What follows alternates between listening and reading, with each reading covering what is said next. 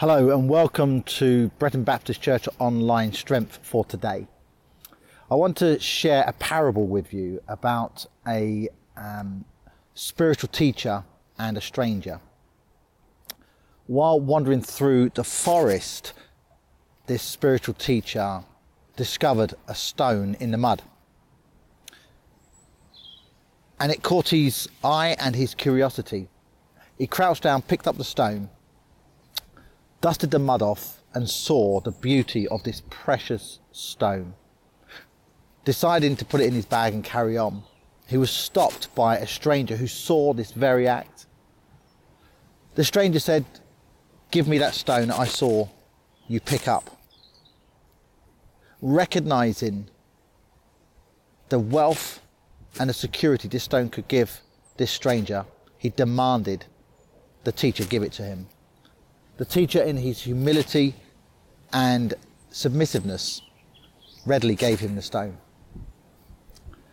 This stranger rushed off, knowing this would meet his every happiness. A few days later, the stranger returned to the woods in search of this spiritual teacher. Finding this spiritual teacher, he gave him back the stone and looked at the spiritual teacher and said, Now give me what enabled you to give me that stone in the first place. See, the gift is never greater than the giver. Are you a giver or are you a receiver?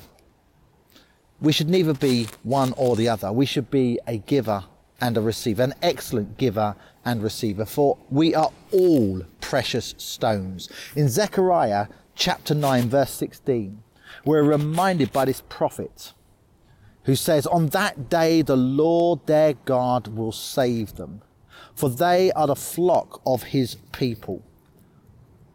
For they are like jewels in his crown. We are the jewels in God's crown. We are the beautiful jewels. We may feel dirty and we may feel in left and alone and rejected and despised and covered in all kinds of mud. But God does not see the mud. He sees the stone, the precious jewel. And each of us are created to fit in his crown.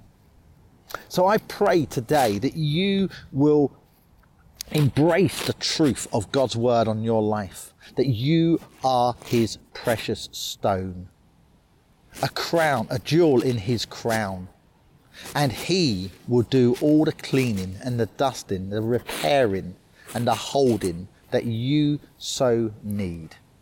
For in His sight, we are beautiful, and that's what really matters. For it is the truth.